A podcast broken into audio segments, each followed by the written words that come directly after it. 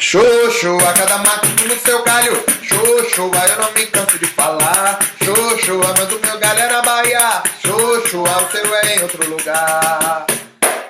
Muito bonito, mas a gente não vai falar sobre isso hoje. Como não, Xane? Não, a gente vai falar sobre aquela música lá famosa, muito bonita, que todo mundo canta.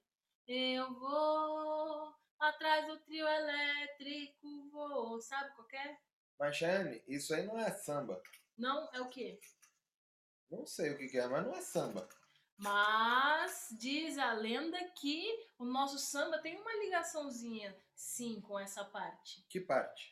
Do trio elétrico, do Axé Music. Ah, do trio elétrico e do Axé Music. Então eu sei, o trio elétrico é aquilo que vai andando e aí vai uma galera atrás dançando, curtindo, dá uma, ah, aquela bagunça É. toda boa da Bahia. Isso aí é o trio elétrico, isso aí eu Aham. sei. Sim, aproveitando, eu sei que você sabe, Mesquita, eu sei que você sabe, e é por isso, gente, que hoje a gente vai falar sobre isso, porque hoje eu vou aproveitar o Mesquita para tirar algumas dúvidas. Por exemplo, dizem que Dodô e Osmar inventaram o trio elétrico.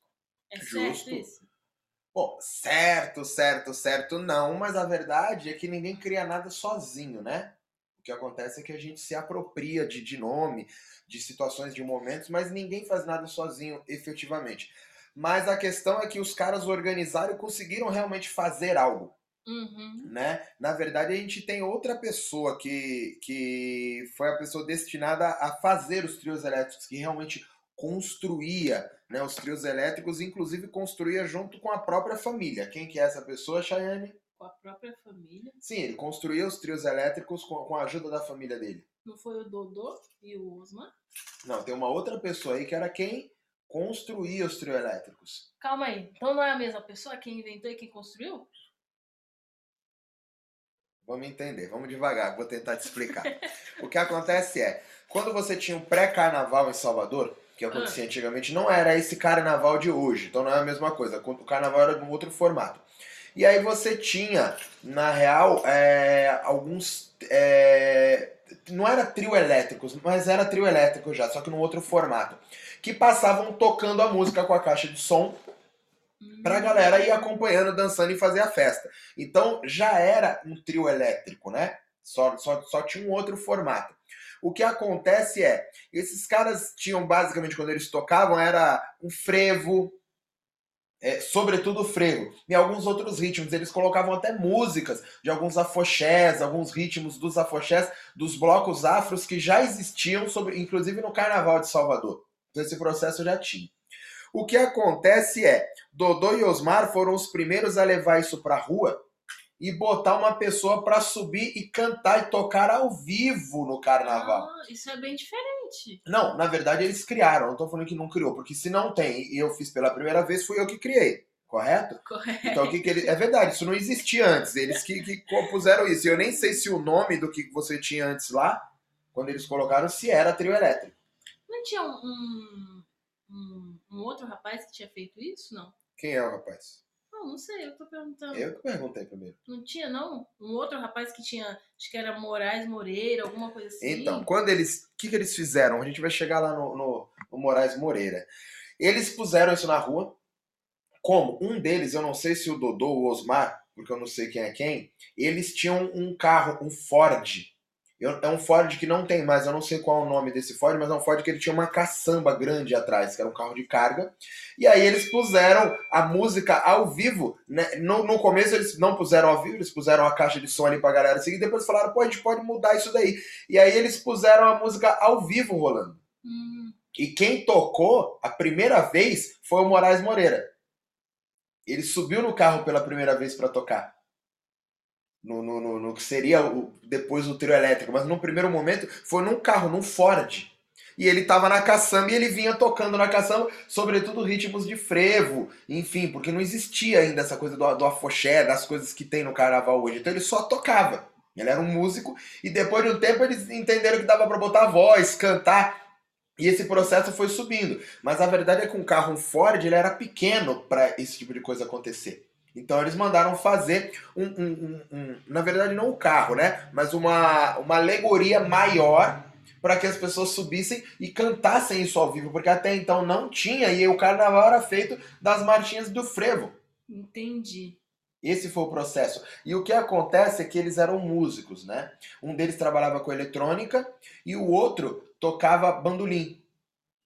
E aí o que, que eles falaram? Pô, a gente pode tentar adaptar esse processo para isso ficar melhor um pouco. E aí o que, que eles fizeram? Falou, pô, vamos botar essa esse bandolim, dar um jeito de amplificar ele, só que com o microfone ficava muito ruim. E aí eles descobriram que tinha alguém que tinha feito isso, eu não me lembro aonde, mas alguém tinha feito esse processo em algum lugar para alguma coisa. Então eles pegaram esse processo e mudaram. Eles amplificaram, tiraram a caixa acústica do, do, do violão, na verdade do bandolim, né, e amplificaram aquilo, puseram o plug. Então foi direto na caixa de som.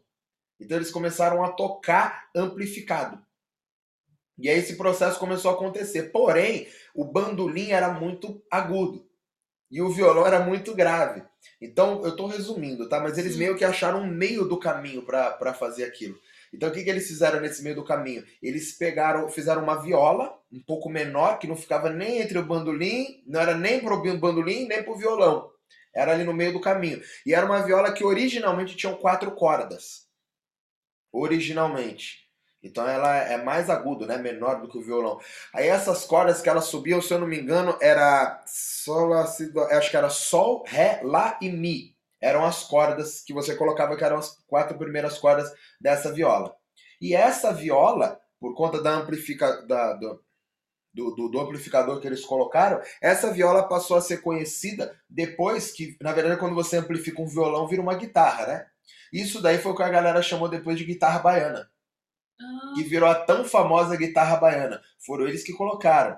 E claro, tiveram outras pessoas. Eu estou falando de uma maneira geral, como eu disse, ninguém faz nada sozinho. Você precisa de mais gente para fazer o processo desse. Mas assim que saiu, surgiu a guitarra baiana. Inclusive o formato da guitarra baiana era bem diferente. Não era tipo um violão, igual você tem aqui e amplificou. Não é. O violão é amplificado, é um violão amplificado. Eles não, eles fizeram outra coisa, que é a guitarra baiana. E essa guitarra baiana ficou tão famosa, tão famosa, que você tem hoje ela, inclusive, tocando num monte de samba inclusive de caboclo. Que os caras põem a guitarra baiana em vez de botar a viola.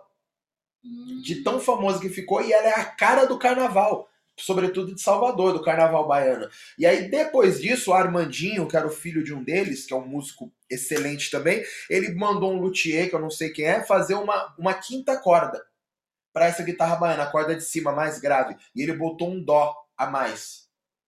E aí você tem então Sol, Ré, Lá, Mi, Dó. E aí você vê que é legal, porque são sempre as quintas, né? Eles fizeram sempre a quinta. Você tem o Sol na, na prima, como Sol, às Sol, Lá, Si, Dó, Ré, uma quinta. Aí você tem a Ré, Ré, Mi, Fá, Sol, Lá. Outra quinta. Então você tem Sol, Ré, Lá, a Mi também é a quinta. Então você sempre tem esses processos em quintas.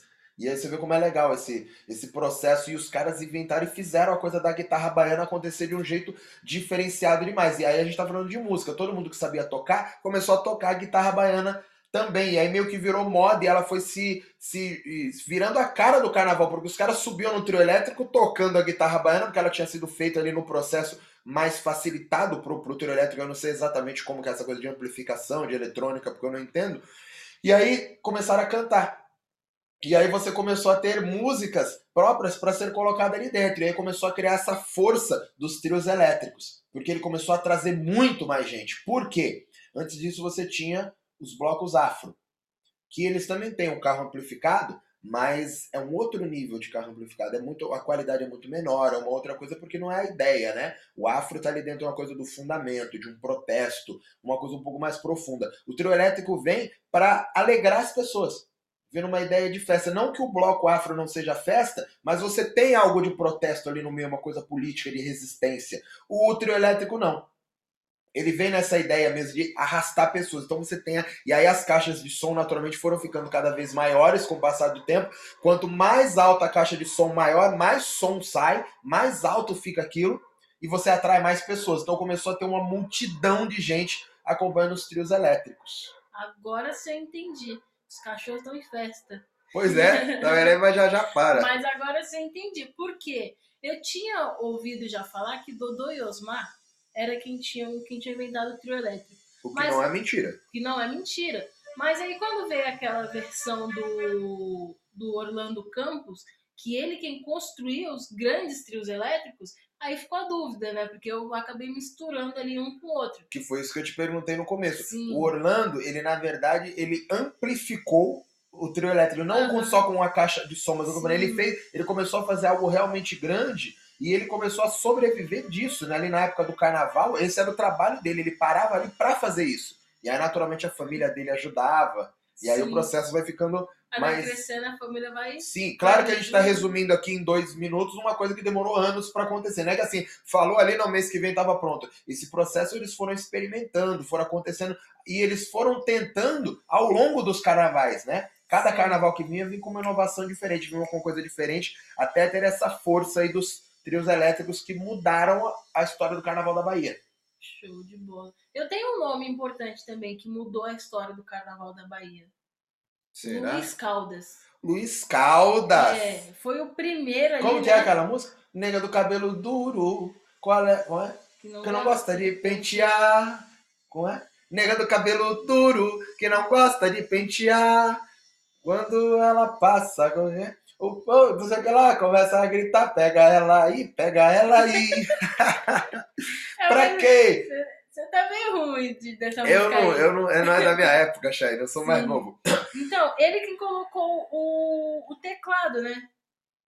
Então, a, a parada com o Luiz Caldas foi que você já tinha um processo formado dos afoxés, né? Dos Dos, afoxés. falei errado. Dos axés na Bahia. Axés. Porque ele, eu falo do axé porque ele foi talvez a figura mais importante do axé.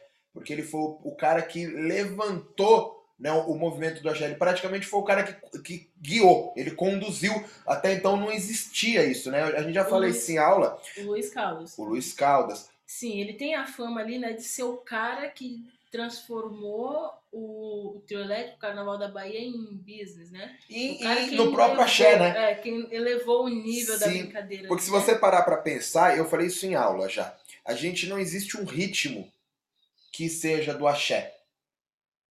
Né? Tudo é axé. Não existe um ritmo. Quando você ouve um samba, você sabe que é um samba. Se ouve um bolero, você sabe que é um bolero. Se ouve um rock and roll, você sabe que é um rock and roll. Sim. Um heavy metal, você sabe que forró, você sabe que é um forró. Tem uma uma característica rítmica e melódica musical que diz que aquilo é aquilo. O, o axé não tem isso. Né? Tudo é axé. Já pintou verão, calor no coração, a festa vai começar. Isso é afoxé. É afoxé, ó. isso é axé. Correto? Pelo amor de Deus, Correto. isso não é afoxé, pelo amor de Deus. gente. Então isso é axé, não é isso? Sim. Minha pequena Eva, Eva, o nosso amor na u- É uma música muito mais nova que não tem nada a ver, mas isso também é axé. Correto? Aí você tem como é? A cor dessa cidade sou eu, o canto dessa cidade é meu. Daniela Mercury, isso é axé. São as expressões que vieram depois do Luiz Caldas que trazem o axé music. E aí você tem a Margarete Menezes, você tem uma galera, a própria Ivete Sangalo, a, a Ca- Carla Vise. Você tem uma galera que vem nessa onda de axé, mas cada um faz uma música diferente. Eu falo, mas que loucura é essa? Tudo é axé? É, tudo é axé. Porque o axé não é um ritmo de música, igual as pessoas acham. O axé é um movimento musical da Bahia, que engloba a coisa da festa do carnaval e da música baiana, do jeito de ser baiano, do jeito de se divertir da Bahia. Então ele é muito mais do que um ritmo musical, ele engloba vários ritmos musicais que compõem o movimento do axé. Ixi, Maria, hein? Galera que tá assistindo aí pelo YouTube, se vocês, for, se vocês forem uma dessas pessoas, como eu era há um minuto atrás, que achava que o axé era um ritmo de música ali, compartilhem comigo eu não ficar me sentindo mal, tá bom? Compartilha, compartilha, deixa a mensagem, mas isso é importante entender, e por isso Sim. nós temos vários axés diferentes. E aí tudo pode ser axé. Tem um samba que pode ser axé, óbvio. Tem forró que pode ser axé. Tem um, porque não, não é ligado a um gênero musical. A então gente- tudo que entra naquele movimento Sim. vira axé. A gente pode fazer uma comparação então do axé com o samba? Eu e você? Ah, pode ser. Nós Como dois. assim uma comparação? Né, por exemplo, né, quando a gente fala em samba de roda, muitas vezes a gente acha que o samba de roda é uma coisa só, só existe uma maneira, um tipo de samba de roda, e não é verdade, né? Existem várias vertentes, vários rituais de se fazerem diferentes. Sim, pode ser, porque o axé é várias coisas, né? Sim. Ele é um movimento. Então pode ser sim, eu acho que tudo pode. E o bom é que o axé ele permite com que as pessoas usem a criatividade delas. E por isso vai. Você tem vários elementos. Você tem elemento de um samba mais forte, de um, de um ijexá mais forte. Tanto que você tem um monte de araqueto. Né? Você tem um monte de música, por exemplo, que tem, tem algumas músicas que se encaixam muito bem no samba reggae. E tem outras músicas que não encaixam no samba reggae, que é um ijexá muito acelerado. Né? E aí tem várias dessas músicas dentro desses elementos que também são axé music, Hum, que rompem a barreira. Então é, é muito legal isso. E o Luiz Caldas foi o primeiro cara a trazer isso. Então ele subiu no, no trio. E tem até uma coisa bem, bem engraçada. O Luiz Caldas ele começou a cantar em trio quando ele tinha 16 anos. É, ele, ele foi o primeiro trio né, dele que ele foi, ele tinha 16 Ele tinha né? 16 anos. E aí o que acontece? É, a galera tocava de uma maneira geral, enfim. Aí, quando ele foi subir no trio elétrico, perguntaram pra ele, ele falou, pô, você toca guitarra baiana? Ele falou, cara, eu não toco guitarra baiana, não, mas eu toco guitarra. Não serve? E aí foi meio que um choque cultural. E quando ele foi ganhando nome, depois, como você falou, ele foi o cara que tirou a, a introdução da música, tirou a guitarra baiana da introdução. Não é só porque ele colocou, teve um, uma diferença, porque a guitarra baiana sempre fazia as introduções das músicas, que era uma característica. E ele tirou a guitarra baiana e introduziu o teclado. Da introdução das músicas, não é que ele tirou da música, ele tirou da música dele, continuou acontecendo, mas ele trouxe uma nova tendência para essa coisa do axé. Sim. Legal. E um ano depois já, né, se eu não me engano, mais ou menos, ele já, já gravou um disco, né, com esse primeiro trio, né, que foi o Trio Tapajós. Trio Tapajós, isso aí. Você até sabia, né? Trio. Tapajós. Foi o, o, o, trio que, que meio que lançou ele ali no, no. E como ele começou a ser conhecido nos trios. Ele já era artista, óbvio, né? Mas ele começou a ser conhecido no meio. E aí começou essa coisa desse movimento de quem esse cara diferente, cantando e tocando diferente em cima Sim. do trio, né? Ele, ele era bem articulado, né? É, assim, ele, as, ó, ele meio que lançou também uma dancinha não sabe, assim, de apontar os dedinhos assim. Não, é, ele disse que não foi ele que lançou, né? Que o que aconteceu, na verdade, foi que ele viu alguém do, do público ali fazendo, e aí ele imitou, e aí pronto, ficou famosa a dancinha, né? Que ele mexia os dedos assim, mexia os quadris. Então ele tinha uma energia meio diferente, né? Ele entrava assim, cantando, pulando, já interagia assim com todo mundo que tava ali, era bem diferente. Pra você né? ver como é um movimento, porque não é só ele. Ele Sim. foi o primeiro. Mas o que, que é a Ivete Sangalo fazendo show? Ah, a própria Daniela Mercury, antigamente, quando ela fazia muito, faz tempo que eu não vejo, mas antigamente ela era isso daí. Eles eram todos serelepes, assim, porque fazia parte a Margarete Menezes, a elétrica. Porque faz parte do movimento, né? Do, da, da coisa do, do, do axé. Sim. Agora, Mesquita, eu vou aproveitar o gancho para fazer uma pergunta. Por favor, não fique bravo comigo, viu? Olha lá, hein? Mas a Ivete Sangalo é essa que todo mundo se conhece?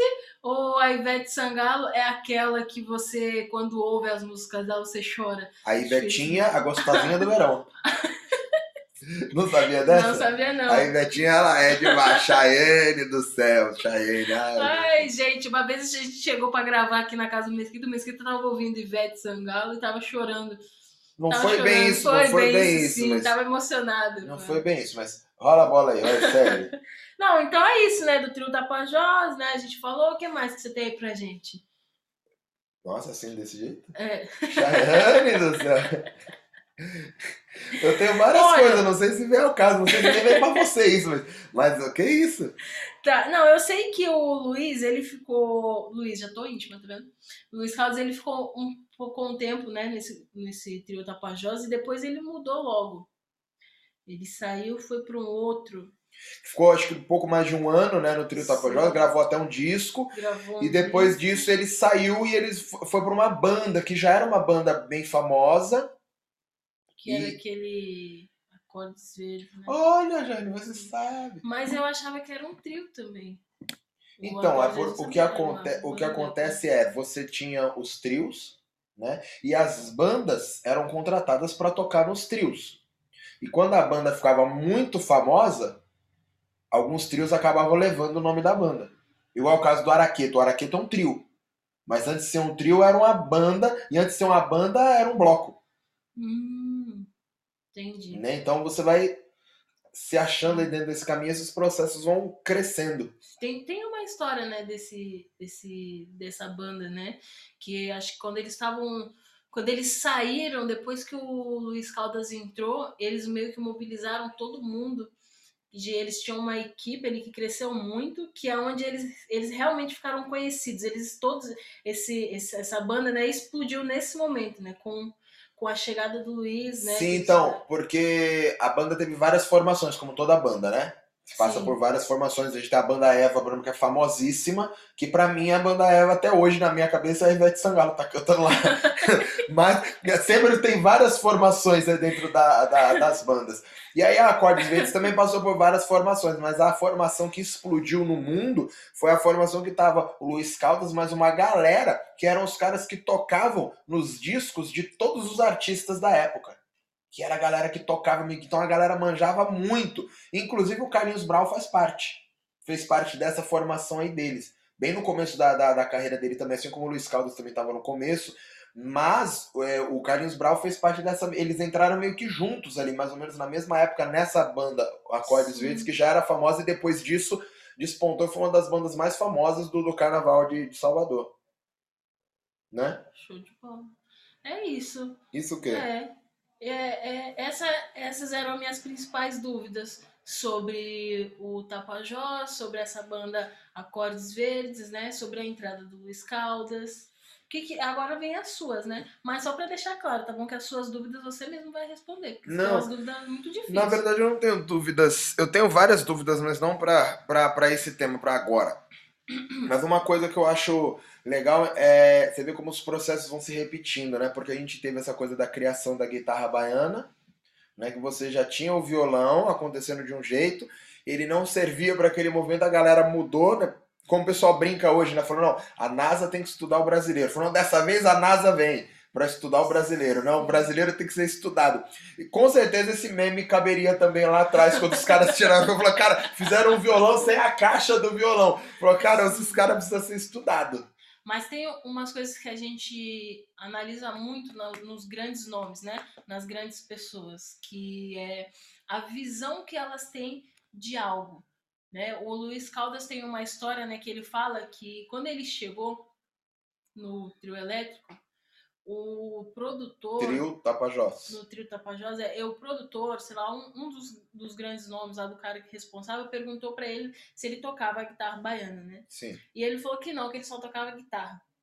Sim. Aí o cara olhou para ele e falou assim: falou, pô, mas é que o solo, né, a gente faz na guitarra baiana, né? Tudo. Sim. Tem essa, como você falou, né? Meio uhum. que essa tradição assim, né? De, e aí ele olhou pro cara e ele falou assim: não, mas eu sei todos os solos, sei fazer todos eles aqui na guitarra.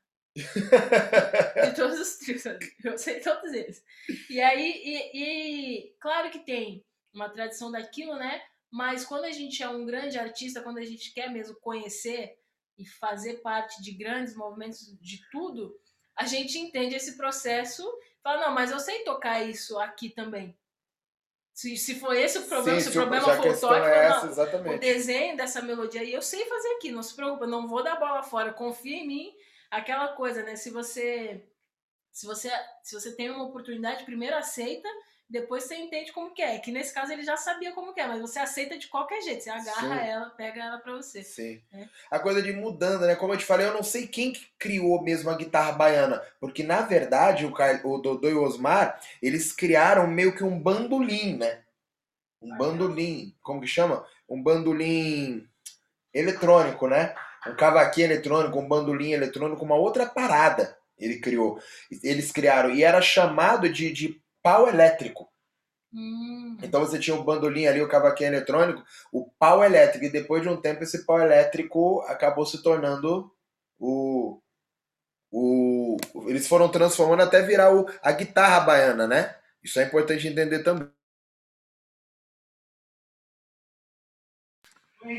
Isso é importante entender Sim. também. Agora, ô Mesquita, esse. Você lembra não quem foi que criou esse pau elétrico que você falou, você comentou? Que não, quem criou o pau elétrico foram o Dodô e Osmar.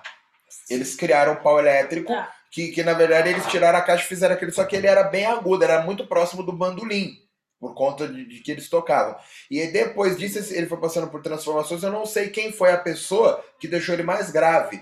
E aí Aham. o, o mesmo pau elétrico acabou virando um violão, digamos assim, elétrico. E aí virou o violão que é elétrico é a guitarra, né? Sim. E aí virou a guitarra Virou a guitarra. baiana, porque os baianos fazem tudo diferente. Cara, e a gente tem. Olha, ba- os baianos fazem tudo diferente, né? Eu não sabia dessa, né? Dessa, da guitarra baiana, né? Dessa apropriação assim. Mas a gente tem também a viola machete. Que só é. Só tem na Bahia também. Só é criada lá, só é feita lá. É especial de lá. E isso é. é- eu achei importante né, fazer essa ligação, porque a gente também falou sobre, sobre isso em alguns podcasts, a gente também fala em aula, né? Sim, pra você ver uma, uma coisa legal. Você falou da viola machete, né? A gente fala, ah, a viola machete ela ela é uma criação do recôncavo baiano, né? Porque ela é diferente do da viola em si, Uhum. inclusive em tamanho. Ela é um pouco mais aguda do que o violão e mais grave do que o cavaquinho e do que o bandolim, correto? Correto. Então esse processo acontece na viola machete. E aí nós temos algumas controvérsias aí dentro dessa coisa da viola machete. Por quê? Porque a- a- tem gente que defende que ela tenha sido criada ali mesmo, e tem uma outra vertente ali que coloca ela já como tendo registros de viola machete com esse nome na Ilha da Madeira, que fica em Portugal, que é, é de, fica em Portugal não, é de Portugal, né? E, e antes do descobrimento, suposto descobrimento do Brasil. Né? O problema é que, que sempre tem várias coisas, mas nunca é tudo muito igual, né? Então esse processo acontece de diversas maneiras diferentes, né? E tanto que no próprio Brasil a gente tem, sei lá, é, a gro- grosso modo, né? Cinco tipos foram encontrados de violas machetes No diferentes Brasil, no Brasil, no recôncavo no recôncavo. no recôncavo. Porque ela era, como você falou, era feito à mão, né? Não era um processo industrial. Então tem todo um carinho, uma maneira de fazer, de tirar madeira, de- tem todo um cuidado diferente. E, a- e aí você vê que legal, né? Porque apesar de ser a nossa viola aqui desse jeito, porque desse jeito que ela é feita é só aqui no Brasil. Então você tem a viola, e aí você tem registro de viola machete na Ilha da Madeira. Porém, a viola machete da- do Brasil era completamente diferente. Por quê? O processo de violão, ele é um violão com a presa lá na ponta com, com, com tarraxa, né? Tarraxa, uhum. tarraxa. A viola machete é presa com cravelha, é diferente. E aí, é claro que depois disso modernizou, né? Então hoje em dia as violas machetes são parecidas com violão, mas antigamente o processo da viola machete era preso lá na ponta, ela vinha seguindo a corda e ela não tinha um, um cavalete embaixo colado no tampo do violão. Esse, a corda ela vem até embaixo e era preso numa haste aqui embaixo. Embaixo na ponta, então a corda vinha de um extremo ao outro do violão, da, da viola no caso, né? De ponta a ponta. Que é uma, uma característica africana de encordamento. Só, só uma dúvida rápida assim. É parecida com aquela. Como que é o nome daquele instrumento que você tem ali? O, é, uma, não, é, é parecido Como com é a nome? viola chinesa, né? Parecido com a viola chinesa, que a viola chinesa também tem essa característica, né? A corda é presa lá na ponta, pelo menos essa ali que Também. tem, né? E lá em cima. E a né? maioria dos instrumentos de corda antigos, né, que tem a própria acora, por exemplo, ela é desse jeito, e o próprio berimbau.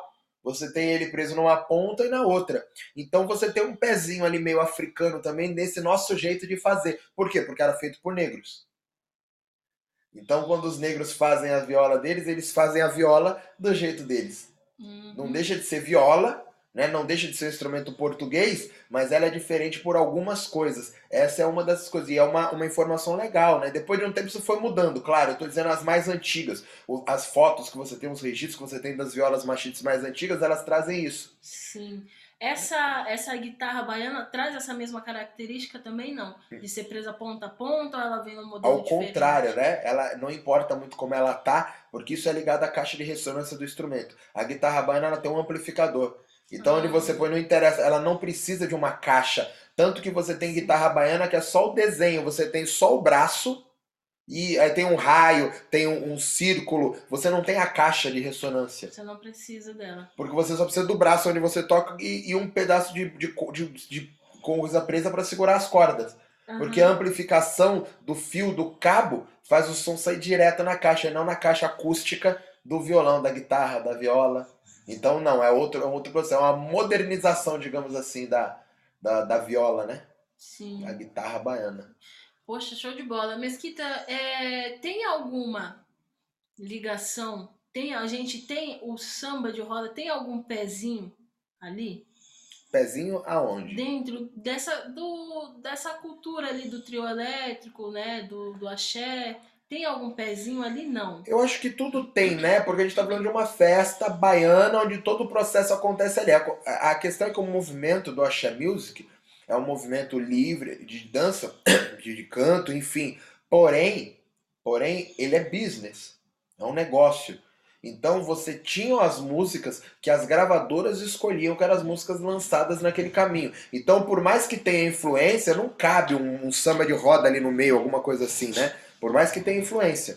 Sim, não são, cabe ali. São, isso deveria acontecer. Você não canta só as músicas famosas num show de duas horas você canta as top, né? E quando elas Sim. vão acabando, você vai botando outras coisas do, do, cancioneiro popular. E naturalmente o samba tem que estar aí no meio. Inclusive devem ter sambas enfiados nas músicas de axé, algumas melodias de samba que a gente nem sabe, alguns pedaços de sambas antigos que a gente nem sabe, né? Sim. né? Porque era um movimento, mas gravar, os, botar o samba ali em si, desse, desse jeito eu acho que não.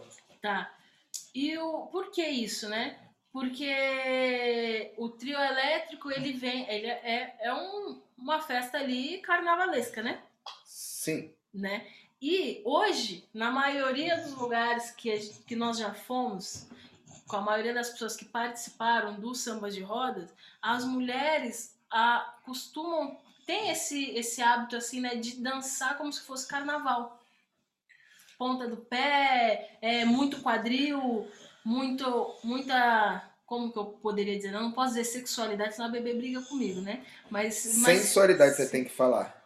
Não é muita sensualidade também. Vulgaridade, então, é, digamos é, assim. Sim. Tem, por, então a gente traz isso, né? A gente acaba misturando ali, achando que tem uma ligação muito forte ou que é a mesma coisa. Quando a gente estuda hoje procurando o samba de roda lá fora, a maioria das coisas que a gente vê são as mulheres dançando como carnaval. Então, porque, é porque na verdade o samba ele é ligado ao carnaval, né? O fato de ter uma outra vertente mais antiga não faz ele não ser ligado ao carnaval, ele não é ligado àquela vertente nossa, que a gente gosta, que a gente estuda. Mas em qualquer lugar que você vê escrito na internet, você fala, não, o samba é um movimento especificamente criado ali né, no carnaval. Eles associam o samba ligado ao carnaval no Brasil, quando não tem ligação nenhuma. Mas eles associam isso, né? E aí esse processo ele acontece de várias maneiras. E o samba do business que ganhou o mundo é o samba do Sudeste, que é o samba das escolas de samba, sobre Rio de Janeiro e São Paulo. Então esse é o samba que ganha o mundo. Então a informação que vai chegar na cabeça de um público geral de uma maneira é tá popular, tá é o que está ganhando Sim. exatamente. Então o que, que eu tenho que fazer? Sambar, sambar, sambar no pé. Então você vai pegar onde tem mais informação na internet, onde tem mais coisas escritas, que a, o samba enredo, né, o carnaval da escola de samba, ele foi muito mais amplamente divulgado durante muitas décadas do que o samba de roda. O samba chula foi tombado agora, não resolveu nada na vida de ninguém, mas ele foi tombado há pouco tempo que a galera começou a olhar mais para o samba chula com outros olhos agora, né? Mas é quantas décadas o, o, o samba enredo não tá rolando? A galera indo para fora do país, mostrando, apresentando. Então já é um processo que já é colocado na cabeça das pessoas. Certo? Certo. Eu acho que por hoje é isso, né? Por hoje é isso. Então, então tá, tá bom. bom. Vai pegar o gato, eu vou terminar aqui. Valeu, galera. Muito obrigado por hoje. Espero que vocês tenham gostado. A gente não falou tanto de samba, mas axé pode ser samba também, né? Axé pode tudo. Axé. Não é? É. É, faz é. parte do movimento. A gente samba também. Valeu, galera. Fui!